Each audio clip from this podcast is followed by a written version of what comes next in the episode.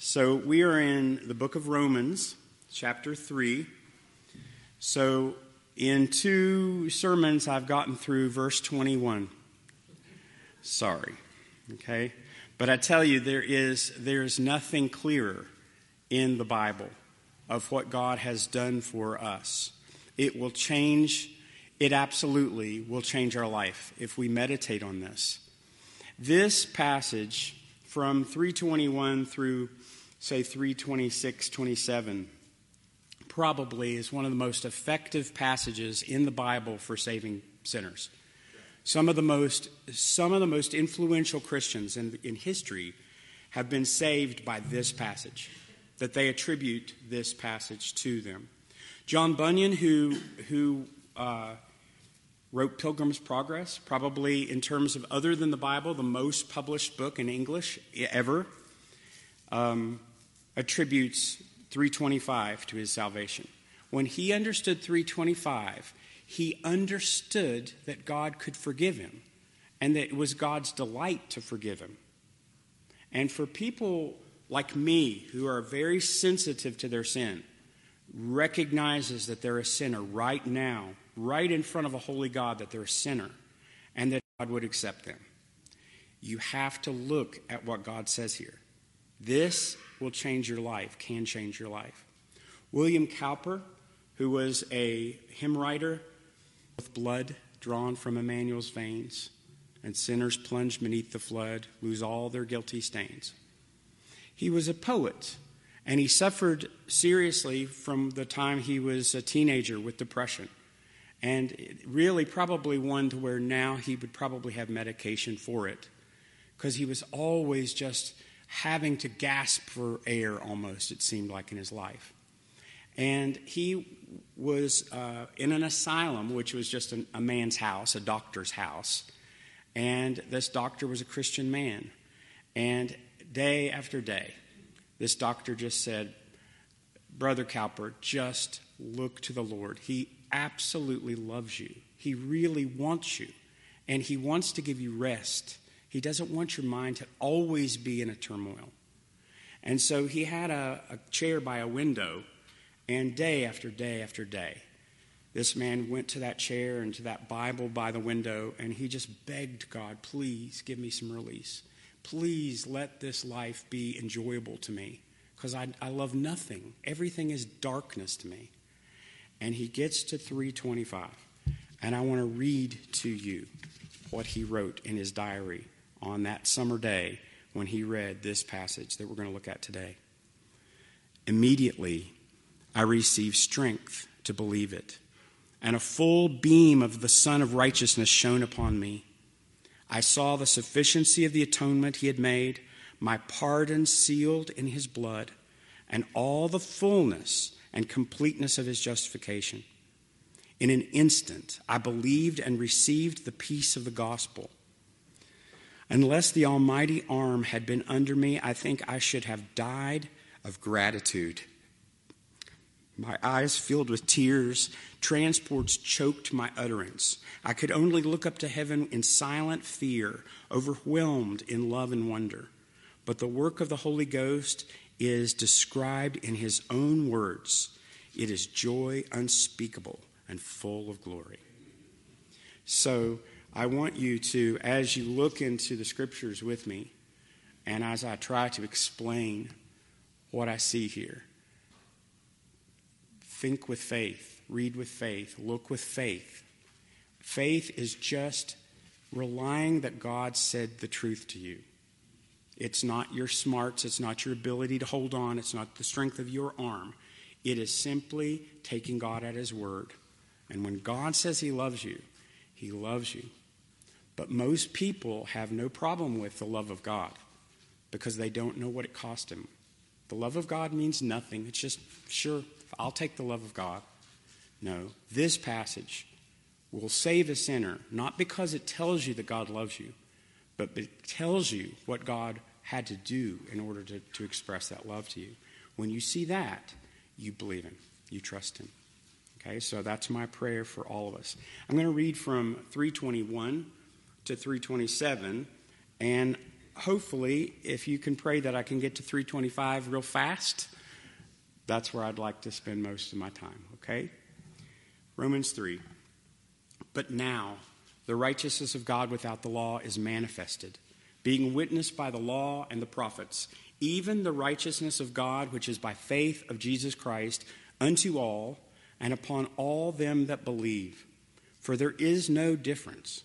For all have sinned and come short of the glory of God, being justified freely by his grace through the redemption that is in Christ Jesus, whom God had set forth to be a propitiation through faith in his blood, to declare his righteousness for the remissions of sins that are past through the forbearance of God.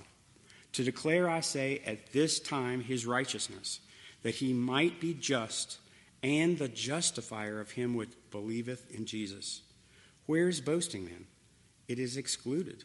By what law? Of works? Nay, but by the law of faith.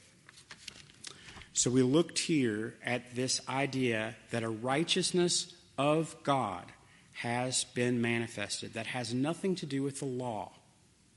So when you see righteousness, we, we saw that last time, that righteousness we have this idea of, of being like God. If you're righteous, you're like God. If you're righteous, your heart lines up with His heart exactly. Your morals are exactly like His. Your motives are just like His. And when you use that as the definition of righteousness, it is not very hard for anybody just to say, I'm not righteous at all. There's nothing. If, if I compare myself to myself, I'm okay. If I compare myself to somebody worse than me, in my opinion, I'm fine. If you compare yourself to me, you're great. You compare yourself to God and say that morally you must be like God. Your heart must be like God. Your motives must be like God. Your thinking must be like God. And suddenly it's a laughing matter, and you realize that, that there is no saving yourself by being really good. You can't be good enough. There isn't anything it's, it's ridiculous. So when you say that a righteousness from God that has nothing to do with the law, that means it has nothing to do with my obedience. It has nothing to do with my record. It has nothing to do with how hard I tried or what I achieved or what I succeeded at. It doesn't have anything to do with what you're working on, okay, what you're trying to get over. It has nothing to do with that. A righteousness of God, which means that for the believer, their heart is exactly like God's heart, in God's mind, in God's estimation, in God's evaluation. That a believer in Christ is no different than he himself. There is no, you're not going to go to heaven and dirty heaven. When you get to heaven, heaven will not be dirtied at all by you, by me. And that is an amazing thing because Christ has lived for us, He's lived in our place. I always knew that Christ died for me. To know that Christ lived for me is much more of a joy in my heart than that He died for me. That He died for me, that He died for me is, is beyond your ability to even grasp it. That God Almighty became a man that He might be condemned as a blasphemer so that I might be shown as righteous. That is beyond our, our wildest imaginations. But the church has said that so long with no power. The church has proclaimed that every day of my life. And the church is anemic. The church is not powerful. The church, the church, you say something and nothing happens. Because God is not truly honored by us. Because we somehow have this easy belief that it doesn't cost anything, it doesn't nothing changes, that there's no change. I can I can live totally against God's will and be ex- totally accepted as a Christian in this in this country. I can live in outrageous, affronting sin openly that everybody in town knows. I can parade my cause with a flag, and everybody will think well, what a good man he is. God loves him. Do you see? This, this country has called right wrong and wrong right for so long that we don't realize what God has done for us, to a person who looks into what God has done for us, the next step is repentance. The next step is not, oh, what a nice idea. What a nice idea that God is love. What a nice idea that Jesus loves me. No, the next idea is electrocution of your entire being to the point where you fall on your face and beg for mercy. Because when you see true love, when you see the cost of that love, when you see what God really is, instead of the puppet and the cartoon character that the American church has made him into, then suddenly now there will be a change in your life. You will not live as a wicked person claiming to have all of the rewards of heaven. You will recognize that what God says God means. And suddenly I will take him at his word, and suddenly I have holy reverent fear before a God who is greater than me and holy, holy, holy, and infinite in power. There is a, there is a power that comes upon the church when they repent, and there is a repentance that happens as a result of the gospel coming to your mind for the first time. And that it is a change in your life and a power in your life. And you are a weak person, sinner person, but there is power. You can be a sinning Christian and have power in the Holy Spirit because we are not judged on our record. There is a righteousness that has been manifested without the law being witnessed by the law and the prophets. The last time we met was before Christmas, and I simply took you to the passages that show every, and I only took you to the slightest sliver of what I even know of how Jesus was to be shown in every regard hundreds and hundreds of years before he was ever there in the most minute detail of who he was and what his office was and what that meant. That the entire Bible has one story. The entire Bible, the story of God's, uh, of God's Word, is that God is righteous, that He is always consistent with His own personality. He never bends, He's never bendy, He's never, He doesn't grade on a curve. That the outflowing of God's righteousness is that He values His righteousness, that He sees it as important, that he loves it, that he promotes it, that he publishes it, that he demands it of his creatures. So when he wrote the law, hundreds of years before Christ came, that law is exactly like God. God, it's what would God do? That's what he would do. He would live in such a way that he would be flawlessly exactly like the, the law, that the law would overlap his character in every dimension. Well, then he gives that law to us, and that's not unrighteous. But that law was never meant to save us. That law was meant to make us so feel so ridiculous that we are so undone that we run to the Savior that was provided for us. Because this passage says a righteousness of God without the law is manifested, shown to you, proclaimed to you, proclaimed by your mother when you were three, when your grandmother who cried over your wicked teenage years, to the, to the people that you know are in glory now, the ones that you are sure of, the ones that you know know God, and they told you the gospel, that gospel is the gospel of God's grace expended through the death of his son so when the righteousness of God comes to us, it is in the person of Jesus. He lived for us, He died for us. And He, in all regards, before His Father, replaces us, then frees us. So we are not a, a puppet, we're not an empty sock puppet. We are ourselves with our personalities and our histories and one day we'll be glorified. One day we'll be enabled to wear white for no reason of ourselves, but only what God did for us in the power of the resurrection that required the horrors of the cross. And that's where we're going today. So we look at this idea that at one time the law was how God showed his glory, showed his righteousness, showed that he was righteous, was through the law. But now he shows it through the gospel. And the gospel is, in every way, a revelation of God's righteousness because God does not look the other way and accept you. He doesn't say, What a nice person. I love him. I'm going to accept him. No, he has to see you through the horrors of Christ's death. Everything that means to a flawlessly sinless man who lived as a man, in every way as a man, without sinning, and then went to my punishment.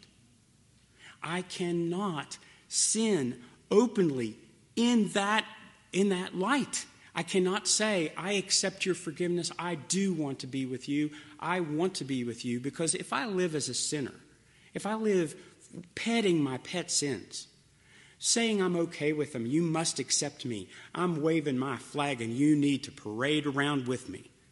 No, you do not. And everybody has their sins.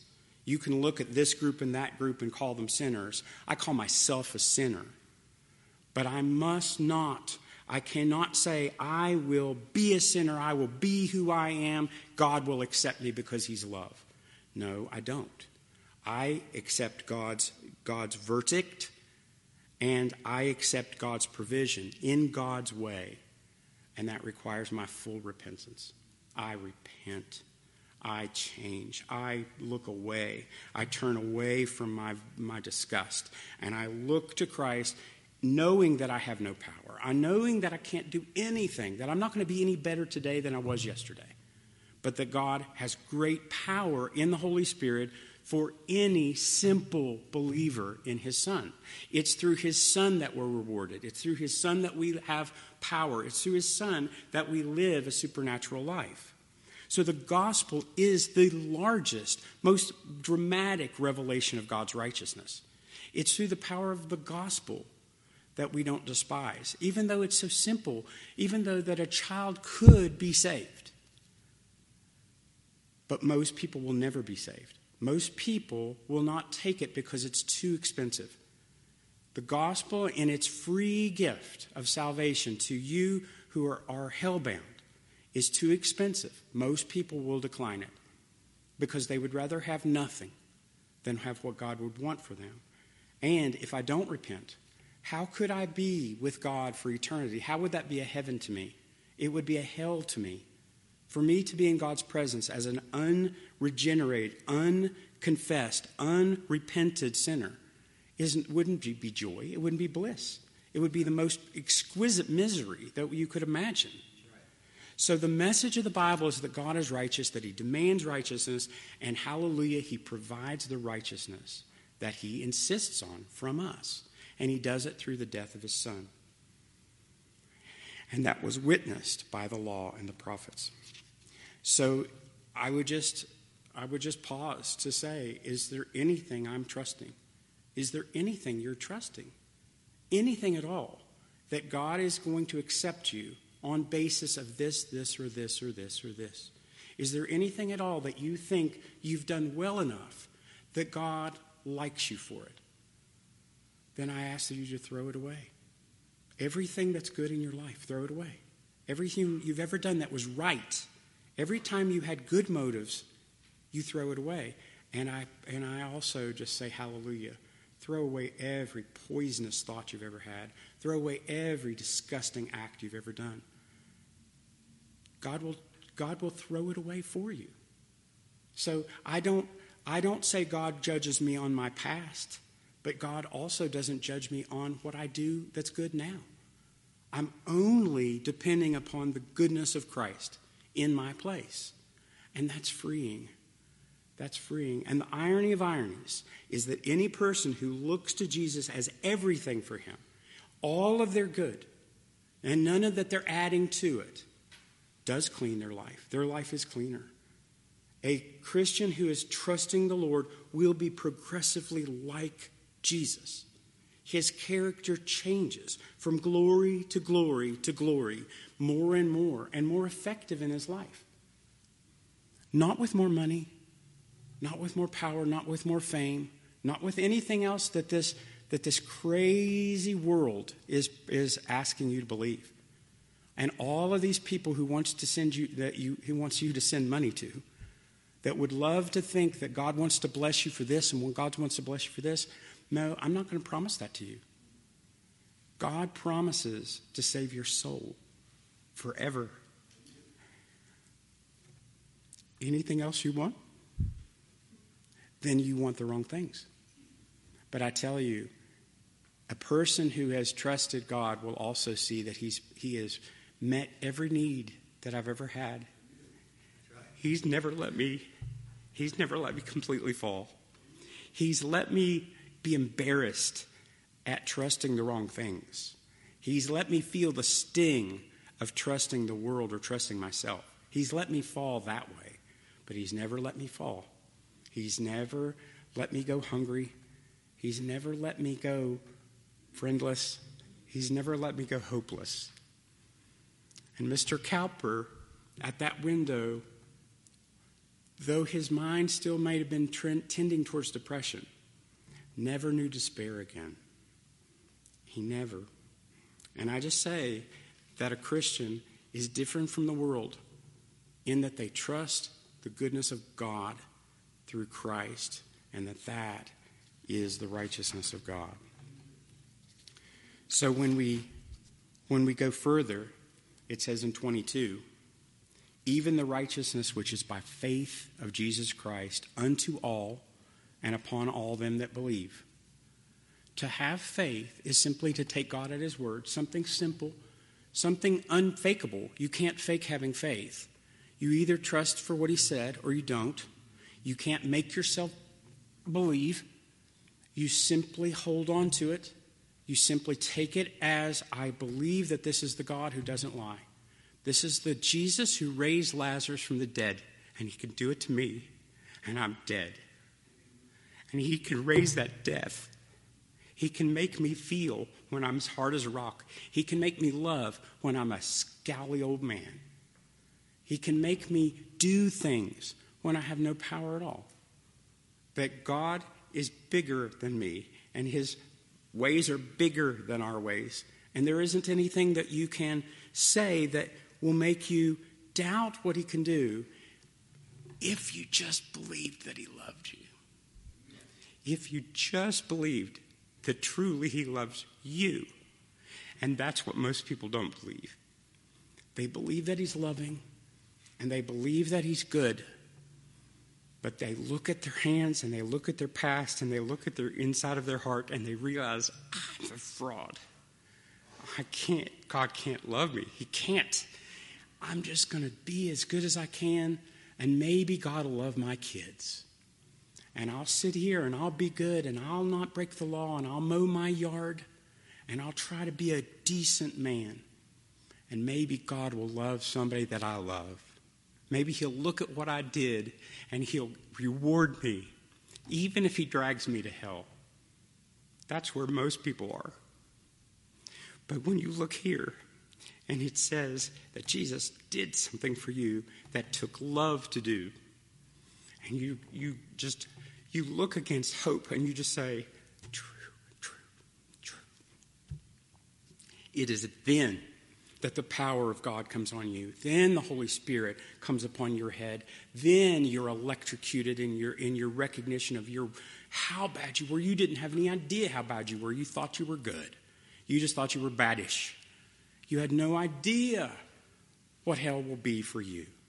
And then you realize it's not for you that Jesus took your hell, that he suffered every bit of what you would suffer. And it suddenly you're like, he loves me, that it's impossible, that it, it can't be.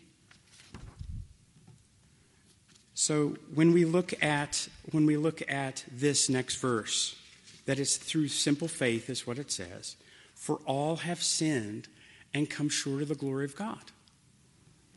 That's a downer of a verse. I've always seen it as a downer of a verse. All have sinned. That means I've sinned. That means you've sinned. That means it's a, ha- it's a done deal. It's already in the past. It's, it's already done. Don't expect that God will judge you at the end of time. You've already been judged, you've already been condemned. It's over. It's not, there just hasn't been punishment yet. That's just the only deal. I haven't been dragged off to hell yet, but I've already been judged. And faith in Christ is bigger than I think it is because what happened is that condemnation that God has already pronounced on me was put upon Jesus' head. And he took it instead of me. And I went free because God has nothing against me. When you realize that if Jesus took your punishment, God is not mad. You're not under probation. He's not angry with you. He's not miffed with you. He doesn't look, he doesn't tolerate you and put up with you. That he truly loves you and that you're at total peace with him. That all of that condemnation is gone, that there's nothing left. Jesus did not, Jesus did not, in some ways, make God not be so serious. Jesus did worse than that. He did stronger than that. He did more than that. What Jesus did was completely make God at peace with us. And that is a bigger deal than simply, hey, God, you're too stressed out. You know, give them a break. They're only made out of dirt. No, it was, it was bigger than that. And so when you realize what Jesus did, suddenly you value Jesus, you evaluate him higher, and then he means more. And then when he asks you to do something, there's nothing outrageous. There's nothing Jesus could ask me that's outrageous. He could ask me to lay down my life. That's totally fine. There's nothing wrong with it. I'm okay with it. He could say, You throw away your sins, they're destroying you. And I'm like, Help me, God, I'll do it. He, he'll tell me the hard things, the things that are just too hard to do, too embarrassing, too humiliating, and God will help me and I can do it. Because I realize what it took God to save me. And that's what we're going to see here. Look at 24. Being freely, being justified freely through his grace, through the redemption that is in Christ Jesus. Now, justified is when God points at you and says, not guilty. No, more than that. When God points at you and says, flawless. When God points to you and says, no sin at all. But even more than that, when God points to you and says, has pleased me every moment of their life since they were born. Never ever opposed my plans, never in any way put themselves ahead of me, never had another God before me, never did anything ever outside of my will, that's what justified is. God, with his absolute righteous finger, looks at you and says, just, righteous, lining up perfectly with his character, that there is no difference between you and him in character. And God, who cannot lie, says it. God who never grades on a curve, who never looks through his fingers at you, who knows exactly every sin that you've ever committed, even this moment knows what you're committing now, and knows that you're not loving him even now with all your heart, knowing now that you, that you should go to hell for even what you're doing now. And he, with all of that, he is perfectly righteous in saying, justified. Justified. Justified. Perfect if I had never sinned, ever from the time I was born, I would have nothing to commend me before God. Because just because I never offended God doesn't mean I ever pleased Him. I never did anything to please Him. I never loved Him with my full heart. I never gave Him anything. But I've sinned every moment of my life and never pleased Him, ever. But Christ did. So when Christ's life is mine, when he married me, when I'm his and everything that is, is his is mine, Jesus is mine. He is my life. He was my death. God looks at me and says, justified. And that is better than, than what he did with Adam. Adam, before the fall, God would look at him and say, innocent. That's different. I would rather be a sinner saved by Jesus than innocent because I have everything that Jesus has. Everything that Jesus is, I've got. I'm richer by a billion, billion, billion times by being forgiven by God than by never having offended God, which is impossible because I've offended Him all the time of my life. And this says, justified freely. Now, when I looked at this and said justified freely, I kind of laughed. I was like, okay, it just means justified freely by His grace. It means by His grace, by His grace. Or freely, freely. So when I started digging, I looked at the word freely in, in the New Testament, and I found a verse that uses the same word exactly the same way. You tell me what freely is. I'm going to read it to you. You tell me what is translated in this verse, freely. This is in John 15 25. Jesus says, But this comes to pass that the word might be fulfilled that is written in their law. They hated me without a cause.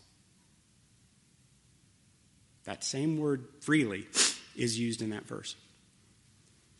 But this, is, this it has come to pass that the word might be fulfilled that's written in their law. They hated me without a cause.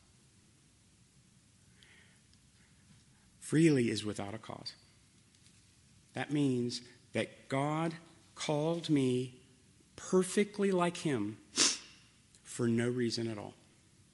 For no reason. I gave Him no reason to do it. It wasn't because I wanted it. It's not because I was nice. It wasn't because I w- wanted Him.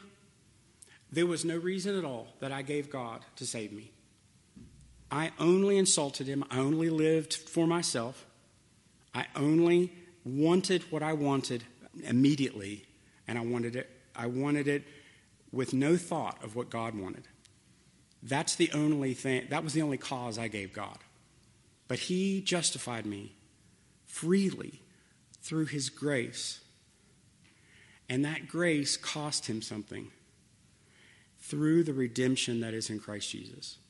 The grace of God towards me, that's free towards me, cost the redemption money of Jesus. Now, the only word in English that we ever use the word redeem, other than pop bottles, and we don't even do pop bottles anymore, but when I was 10, that's all I ever did was look for pop bottles because I could redeem them at Foodland for 10 cents a piece. I mean, that was money. That was all the money I ever had was pop bottles because I could redeem them. Well, what does that mean? It meant that Foodland, who already owned that bottle, sold me the pop out of that bottle, and if I brought the bottle back, they paid for that bottle a second time. That's what it meant. They paid me for the bottle, and they paid the company for the bottle to buy the bottle sell it to me. Now they charge more than they bought. But redemption means to buy back again.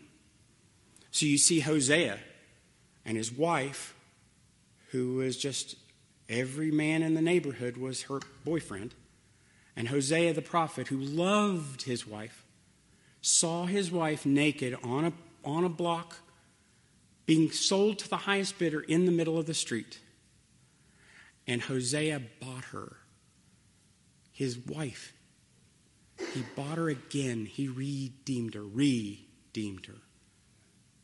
And he didn't buy her so that he could be the next seller of her. He wasn't going to be the next guy who was going to sell her. He bought her so that she would never be sold again. When a museum buys a painting, it doesn't buy it so that it can be the next vendor of the, of the Rembrandt. It buys it so that it'll never be sold again. And when God, God redeemed you, His grace that's free to you cost Him the redemption that is in Christ Jesus. The redemption of His own blood. Now, when we get to 26 and we talk about the blood of Christ, we're going to we'll do that later. You couldn't possibly tag that on anything to look at the blood of Christ is to look at more than you could do in your lifetime. But we'll look at that. But this is this is to say that that you are righteous for no reason other than Jesus paid for you. And to God, that's enough. He's satisfied. He's perfectly satisfied. To know that Jesus paid for you, he looks at you with nothing but love. He looks at you with no uh, scowl on his face. He is perfectly willing to give you the kingdom for no other reason than Jesus died for you.